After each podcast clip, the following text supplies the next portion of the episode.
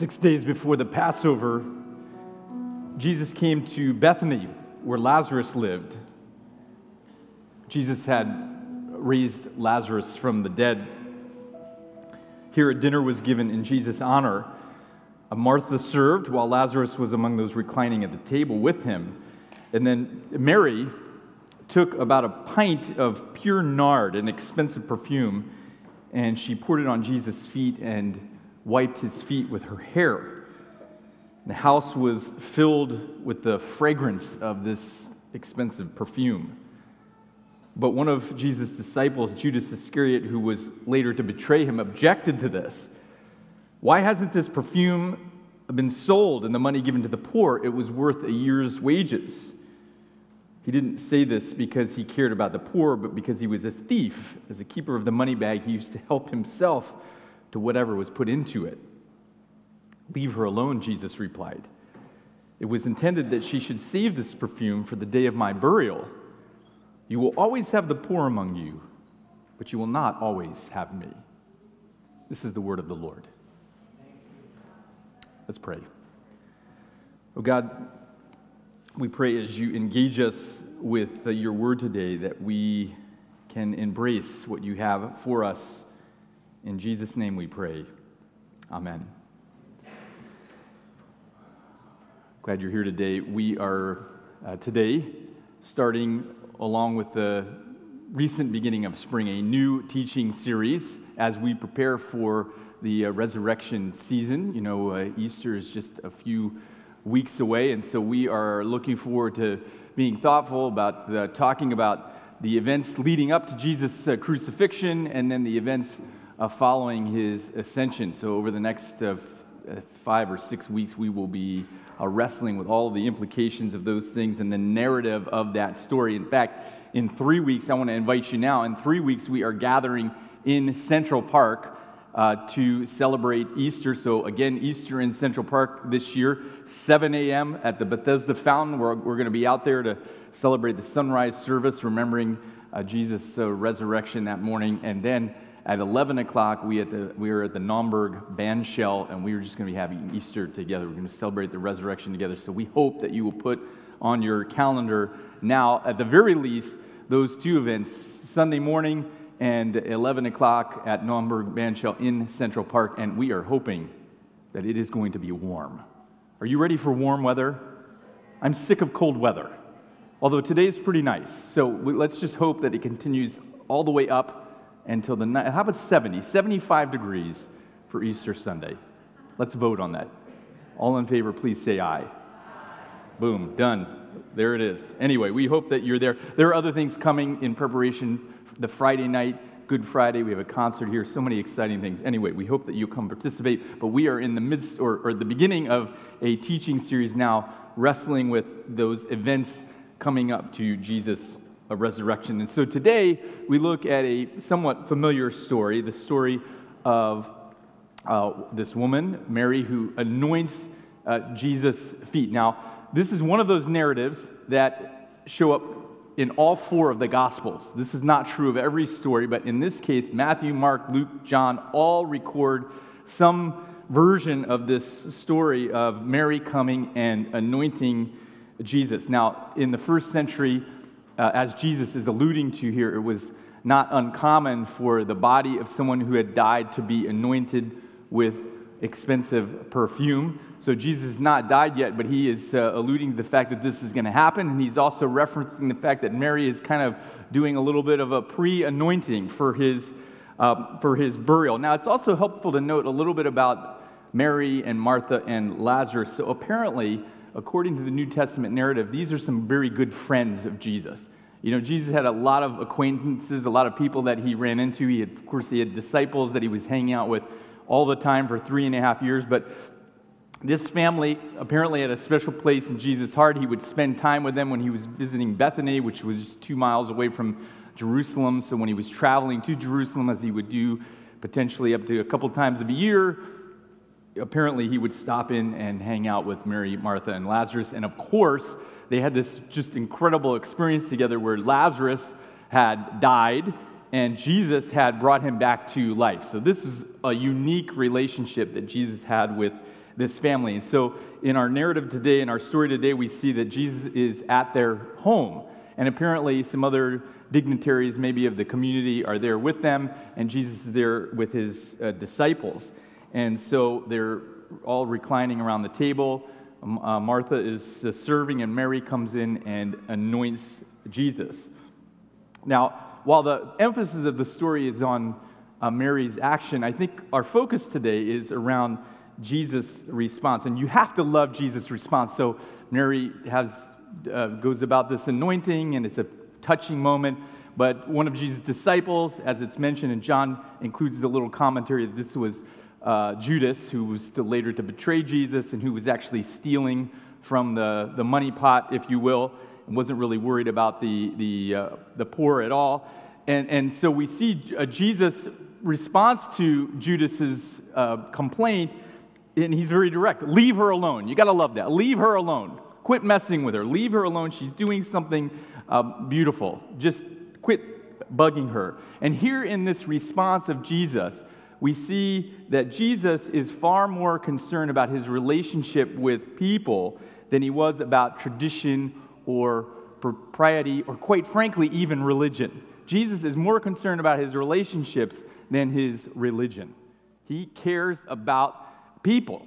And so he's able to tell his, one of his close disciples, leave her alone because he cares about relationship. Now, this is not the first time that Jesus prioritized relationship over propriety or over tradition or even over religion.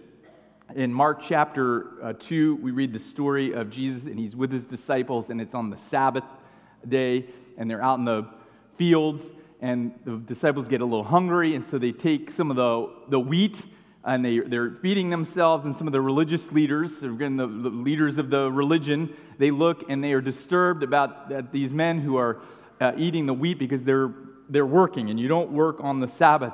And so Jesus, again, stands up for relationships. He cares about people. And he says, hey, the Sabbath was made for men. Again, it's kind of quit messing with my guys. The Sabbath was made for them, not them for the Sabbath. The Sabbath was made for humanity, not humanity for the Sabbath. In fact, the Son of Man is the Lord of the Sabbath, i.e., I created the Sabbath. It's okay if my guys are eating wheat on the Sabbath. Quit messing with them. Uh, we read again that Jesus is having dinner. This is in Matthew chapter 9 at Matthew's house. And many tax collectors and sinners came out to eat with him for the dinner. And when the religious leaders saw this, again, the religious leaders had their eye on Jesus. When the religious leaders saw this, they asked his disciples, Why does your teacher eat with tax collectors and sinners? These are the undesirables of the culture, of the community. Um, on hearing this, so Jesus overhears this, Jesus says, Listen, it's not the healthy who need a doctor, but the sick. Go learn what it means. I desire mercy, not sacrifice. See, Jesus, again, is very much invested in people and relationship with people. And when religion gets in the way of that, when tradition gets in the way of that, when, when propriety gets in the way with that, he is always going with relationship. Uh, finally, in John chapter 4, we read a story about Jesus, a familiar story. Jesus comes to a town in Samaria called Sychar, and he is there, and there's a woman. So he and this woman, they have this engagement. She's Samaritan. He's uh, a Jew. They usually would not communicate with each other, both because she's a woman and he's a man, and in the culture, that's just not how it worked. And, uh, and they're both from this, these different regions. And so he engages and has a conversation with her, and she is surprised that someone like himself, especially a rabbi, a teacher, would do this. And yet, Again, Jesus is more concerned about relationship than about religion, than about tradition, than about priority. In all of Jesus' actions, we see that this is true. Jesus is invested in relationships. He cares about people so much so that one of his compatriots raises a complaint, he can say, Quit messing with her, or stop bugging them about what they're doing. Jesus invested in relationship. Now, if Jesus is the example of followers of Jesus or Christians, then I think what we read here is actually rather challenging because the implications are if Jesus is invested in relationships and prioritizes relationships, then the follower of Jesus is supposed to do the same. That we are to be invested in people, to care about people, to, to invest in our relationships uh, with each other. And yet we have so many things in our lives, in our, in our culture, in every aspect of who we are that are competing with our, the, the tension of prioritizing our relationships that this is innately difficult uh, for us. Prioritizing relationships is uh, challenging. Being people centric, uh, focusing on those people that we uh, care about, those people that we should care about, can be incredibly, incredibly challenging in our, in our current lives. We have so many competing priorities, and there's so much going on in our lives that sometimes our relationships take second, third, fourth uh, place, and we really aren't following this example of Jesus who was willing to prioritize his relationships and really st- stick his neck out there by standing up for people because he was invested in them. And so, this issue of our priorities is related, by the way, not only to ourselves, but to, or not only to our relationship with other people, but our relationship with, to God and our relationship to ourselves the truth is that we probably have a hard time not only with our relationships and prioritizing them with other people, but prioritizing our relationship with God and even prioritizing our relationship with ourselves. So, what is behind this? What, what, where does our, our problem lie? What, what's the challenge that inhibits us from prioritizing our relationships uh, over other things?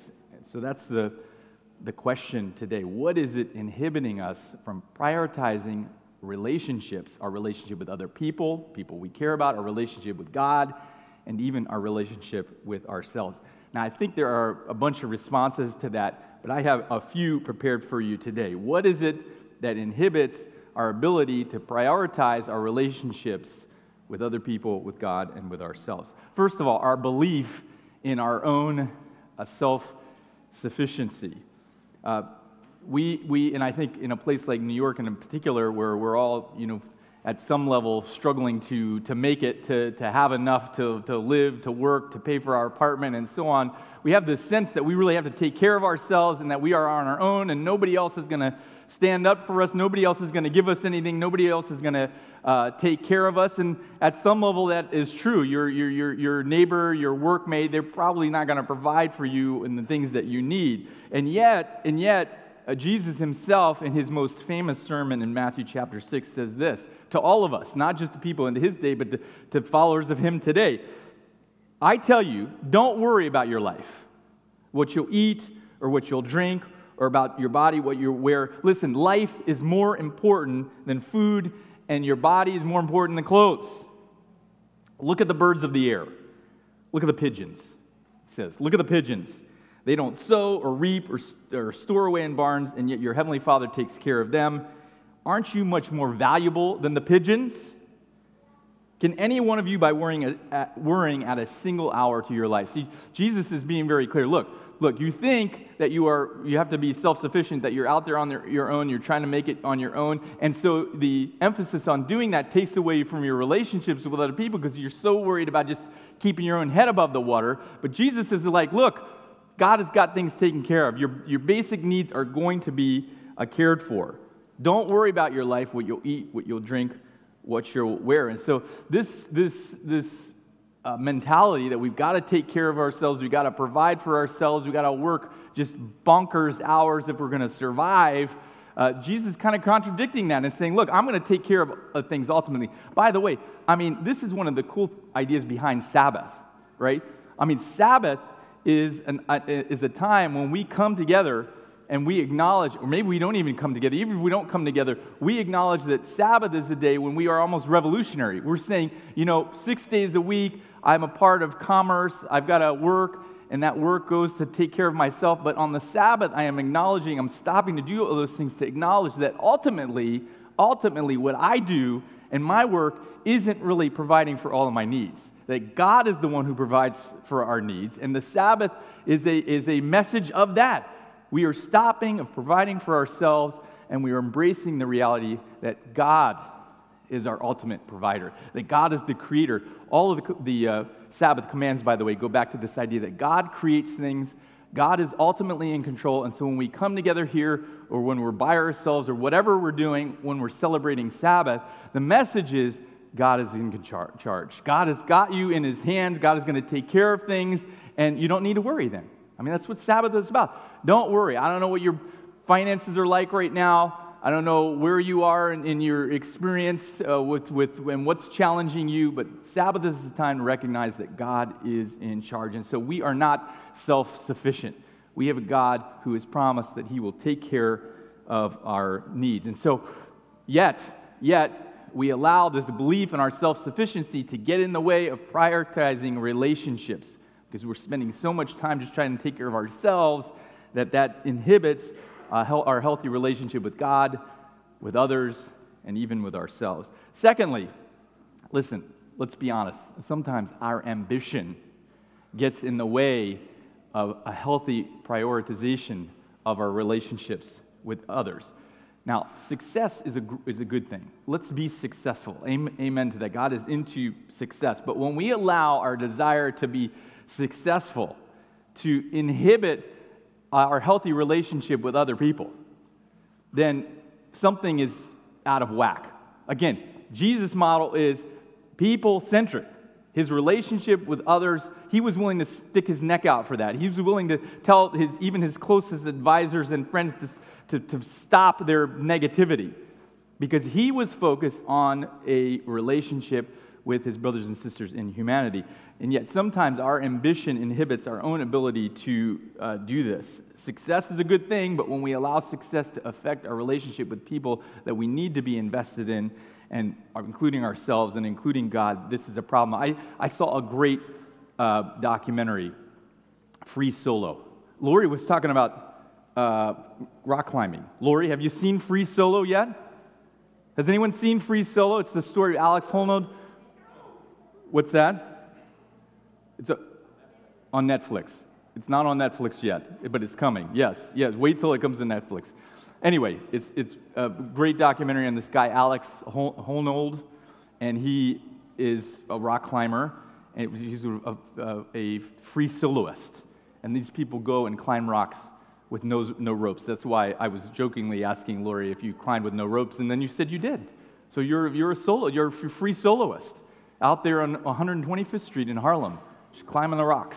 Boom. Anyway, Alex goes a little bit higher, so he's famous for climbing El Capitan in, in Yosemite National Park without ropes. Never, never had been done before. Did it in three and a half hours. The first people to climb the, took 58 days. He took three and a half hours to climb this incredible. Have you heard this story? You know what I'm talking about? The film is terrifying. I saw it in IMAX. It's absolutely terrifying. Spoiler alert. No spoiler alert. I won't tell you what happens. He lives. It's fine. Everybody knows that. He's around. He didn't die. It would be a terrible film. But it's terrifying because he's out on this mountain climbing and there are no ropes. I mean, that, I mean, and he's on just his fingers and he could fall to his death at any moment. It's horrific. Anyway, he has, of course, he has relationships with the people. He's very, very close with many of the most famous climbers in the world. He, during, the, during the film, he, uh, he starts dating a girl and they become pretty serious.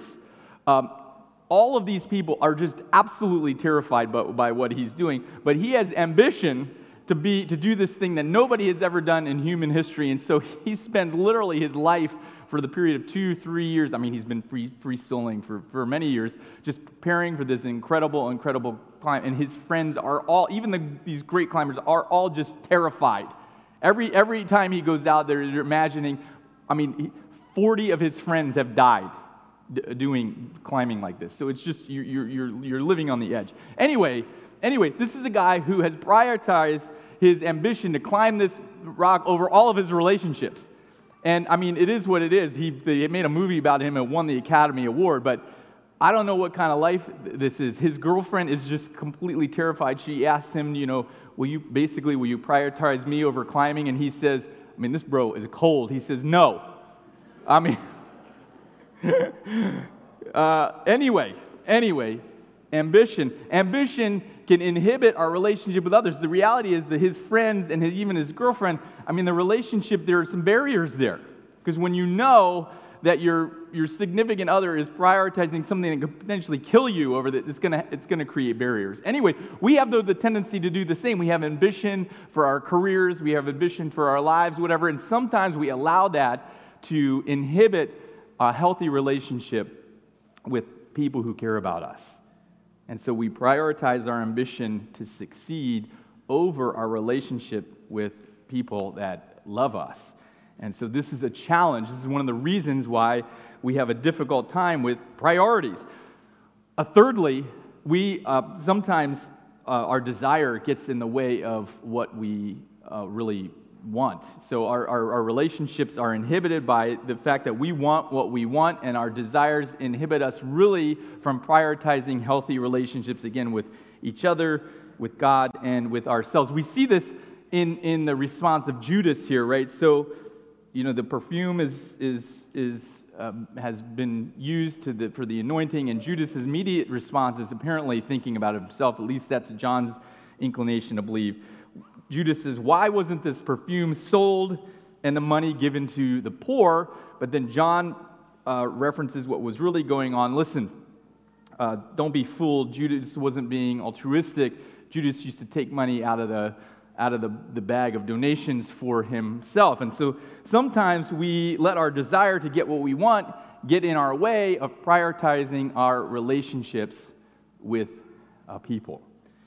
Finally, finally, Sometimes we uh, prioritize other things over our relationship because we just aren't intentional about our relationships. And this is uh, supported by our contemporary uh, culture. You know, there are so many compelling distractions that compete with healthy relationships in our current time that investing in relationships can be really immensely uh, difficult. Do you guys have a f- smartphones? Who has a smartphone? I have a smartphone right here. Do you remember before, look, uh, like how two of you sheepishly raised your hands? Give me a break. Almost everyone has some kind of phone like, like this. Maybe it's not this one. But do you remember before, if you go back, you know this is only 12 years old. You know what we had 12 years ago, 13 years ago, if we could go back? We had a flip phone. You know what you did with a flip, you, you know what you didn't do with a flip phone? You didn't go out to dinner with somebody and look at your flip phone the entire time while you were at dinner with them. Unless you were insane. Who, was, who looks at their flip phone? It's just numbers. There's nothing to look at. It was so boring. Our phones now are so compelling. I mean, I know not to pick on t- technology, but there are so many things that are drawing our attention that the reality is it's very hard to invest or, or, or in, in relationships, even when we're with people that we care about, because we're obsessed with uh, other things. There's so many compelling other things. And so it's incredibly difficult unless we are intentional to really build our, our relationships with other people, with God, with ourselves. I mean, how many times, if I'm honest, you know, have I sat down and I thought to myself, you know, I've got a moment. It doesn't happen that enough or that often. I've got a moment to just have some time for my, to build my relationship with myself. And so I'm sitting there and I think to myself, I'm very ambitious, and I think to myself, I should read a book. You guys remember books? Wow, books, amazing. And so I think I, I'm going to read a book, and so I sit down and I'm going to have this time to build my relationship with myself, and then, you know, like two seconds go by, and I'm like, you know, maybe I should just, the baseball season, maybe I should just check the score of the, the game. I'm an Orioles fan. Will you guys pray for me? It's going to be a long season. It's going to be a long season. Um, anyway, the, there's so many other compelling things to take away from our, our, uh, our intentionality of working on our relationship with ourselves, with each other, with God. I mean, let's be honest. How's your, how's your God time? Is that, is that challenged by, by other things? I mean, if you're not intentional about your relationship with God, the other things are going to come in there and they're going to affect our ability to really have a healthy and whole relationship with God, ourselves, and each other. And so this lack of intentionality has an impact on our ability to prioritize our relationships with others. This is just the, the reality. By the way, I'm trying to, I was, you know, at, at 9 a.m. service, I was really proud of myself. I said, you know, I'm going to my goal is to read two books a month. It's a noble goal because I'm trying to read. I'm going to read two books a month. And then my good friend, Kathleen Boguski, reminded me that she has already read. I, I shouldn't say, I don't want to sound like she was being snarky anyway. I asked her because I knew, Kathleen, how many books have you read this month? And she said 26. She's already, it's March. She's already read 26 books. Anyway, I've read five. So, wah, wah, wah. Anyway, um, when we're not intentional, and we don't prioritize our relationships with ourselves, with each other, with God, things will get in the way. We will find other compelling things uh, to do. And so, all of these are, are, are challenges for us as we see Jesus as the example. I mean, he prioritized relationships, and yet the reality is for us, it's difficult. Prioritizing relationships are difficult because we focus on our own self sufficiency. We have ambition to succeed. We want we, what we want and we desire what we want, and sometimes that conflicts with uh, healthy relationships. And then we're just not intentional about relationships oftentimes. And yet, again, the good news is that Jesus is the model. Jesus has done what we have not been able to do. Jesus prioritized healthy relationships in his, his experience. In Hebrews chapter 4, we read that since the children have flesh and blood, since humanity has flesh and blood, Jesus too shared in their humanity. So we see in the narrative of Jesus, the story of Jesus, that God, who cared so much about relationships, that he was willing to, to make himself one of us, to be engaged with us in a very particular and very specific way, that he became one and he lived among us, that he was a, a person, that he was a human. And so uh, Jesus has been with the, at the forefront of his experience, having relationships, healthy relationships, uh, where they should be in his experience. He was intentional. He didn't put other things. He, he recognized that his sufficiency comes from God, and so he was invested in healthy relationships. We also read in Luke chapter 5 uh, that Jesus often withdrew to lonely places and prayed, that Jesus understood that his relationship with God and even himself was incredibly important. So he took time where he withdrew to, to lonely places. Sometimes you need to be in a lonely place to really be able to focus on your relationship with yourself and with a God. God so loved the world that he gave his one and only Son. The story of the Bible, when it comes to relationships, is that God is one who is invested in the human story and cares and and makes intentional his experience to be engaged with us in relationship. You know, in, in the ancient uh, divine myths, uh, many of them, you know, Greeks or whatever, uh, the gods and, and, and uh, humanity had this like uh, relationship that was not okay. You know, oftentimes the, the, the pictures that the gods were kind of irritated that they had made humanity um, they were a little bit sometimes bumbling themselves, but, but uh, humanity was kind of in the way. They were irritants. They had gone off on their own. And so you have this antagonistic relationship between the gods and uh, humanity, that the relationship wasn't healthy, it wasn't whole, and it maybe even wasn't designed that way, and the gods were just upset about humanity. But in the story of the Bible, we have a completely different picture.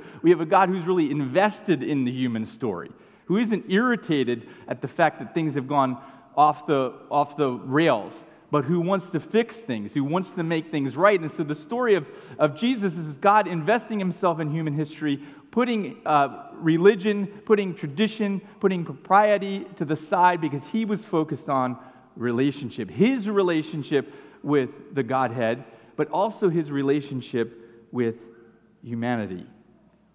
The story of the Bible is a God who cares about humanity. I mean, God refers to himself as a, as a, as a parent, a loving parent.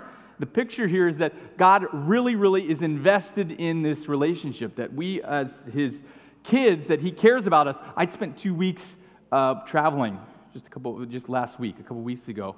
And you know, and I mean, don't get me wrong, I do not have godlike tendencies in any way, but I will admit that after two weeks on the road, the thing that I was most looking forward to was getting back to see my wife and my kids because I'm invested in, in, in, that relationship. And so I'm away and I'm thinking about the time when I'm going to hang out with Jude and Levi and Susanna and Sarah. That's, that's, that was the desire of my heart, even though I was out in 80 degree Los Angeles.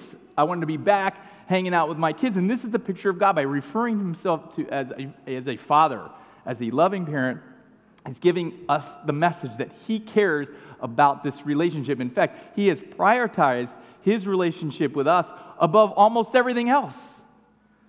A God who cares about relationships, a God who is not irritated or annoyed about this creation, but is invested so much so that He will come and engage us in a way that gives us hope for a new future.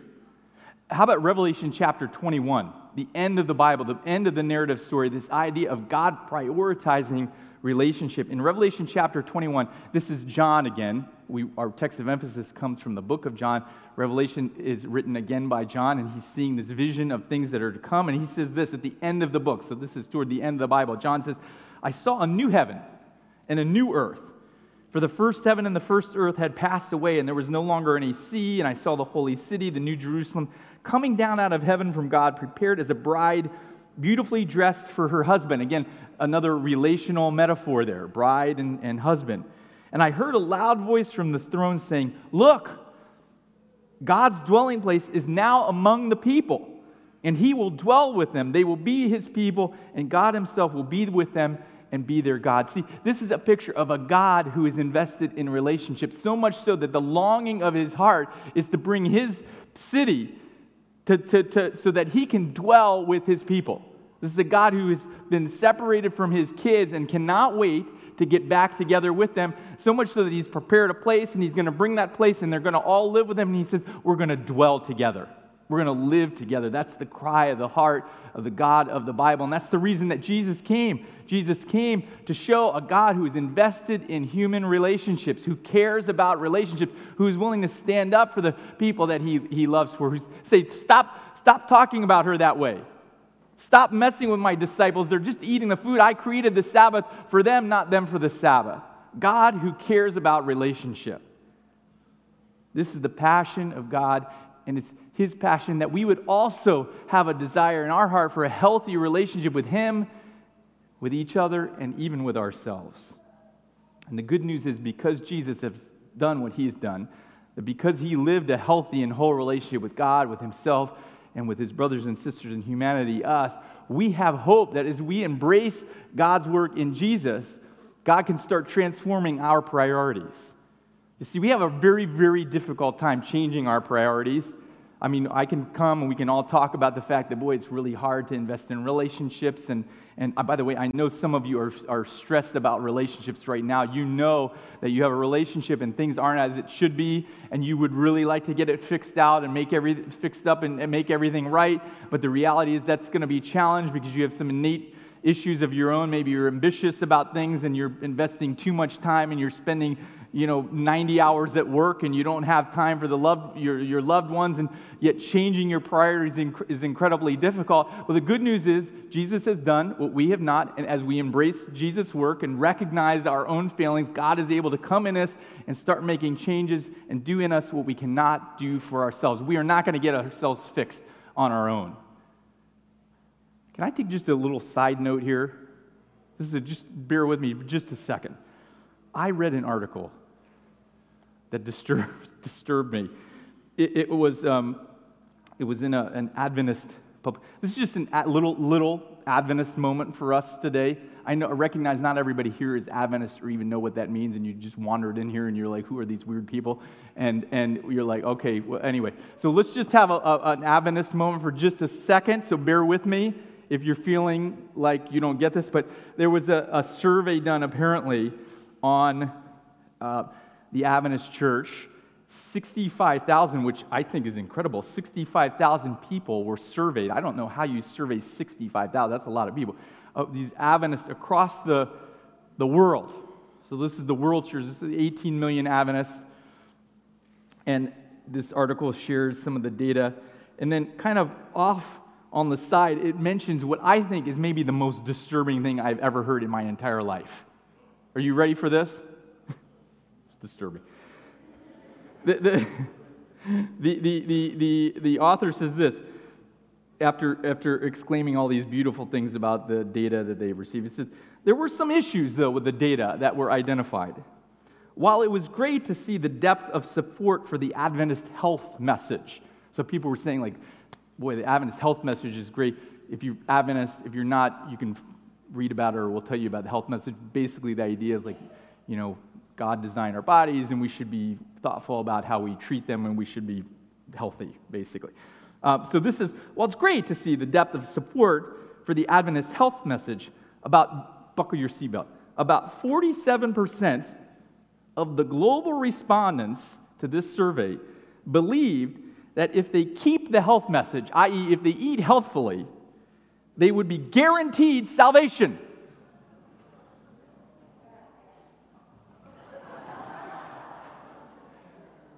I give up. What have we done? Is that. That's a mess back there, by the way. Um, half of the Adventist church, apparently, according to this survey, believes that if you eat healthfully, your salvation is guaranteed.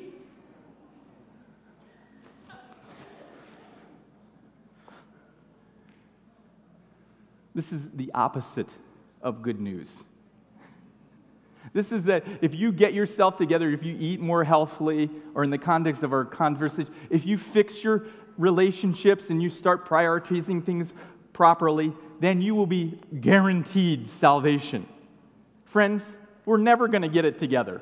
You're never going to you're going to never live as healthfully as you possibly could. I mean, be healthy. Don't get me wrong. I love some Adventist health message. I love that. But the idea that through our action, through our behavior, through our diet, we are somehow going to guarantee our rescue, something is broken there. You are never going to get it together on your own. You are never going to fix your relationship problems. You are never going to, to, to eat healthfully enough that you will guarantee your salvation. That's just not how it works. If that was the case, Jesus didn't need to come. See, Jesus could stay there because all you have to do is eat properly. All you have to do is get ever, whatever area in your life is screwed up, just fix that and everything's going to be okay. But that's not the gospel. The gospel is you're not going to do that. That's the bad news of the gospel. You're not going to fix yourself. You might get yourself, you know, in fairly good shape, but you're not going to fix all the problems. The only hope that we have is rooted in God's work through Jesus. Jesus has done for us what we have not been able to, to do. Jesus prioritized his relations properly, not just once, not just tomorrow or yesterday or when. Jesus lived with the right priorities. And because he has done that, as we acknowledge and embrace what he's done, and we invite God to work in us, God is enabled to put his spirit inside of us it's a little mysterious, and start working and making changes in us that we will never make because we eat a healthy diet or because we fix whatever else we feel like is wrong with our experience. God does for us what we cannot do for ourselves. The great hope is rooted in God's work in Jesus.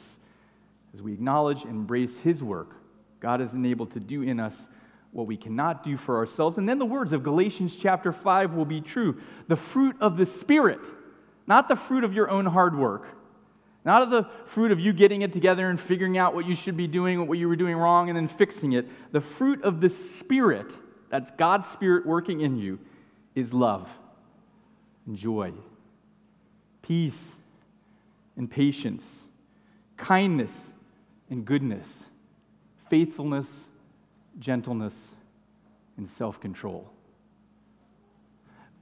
Think about how many of those things are related to our relationships with each other, our relationship with ourselves, and our relationship with God. Love, joy, peace, patience, kindness, goodness, faithfulness, gentleness, and self control. These are things that come from God's Spirit working in us. They don't come because we figure out one day that we need to get it together. They because come because we at some point say, God, I'm not going to get it together, and I need your help. Help me. And as you do that, God is able to work in you to do what you can't do.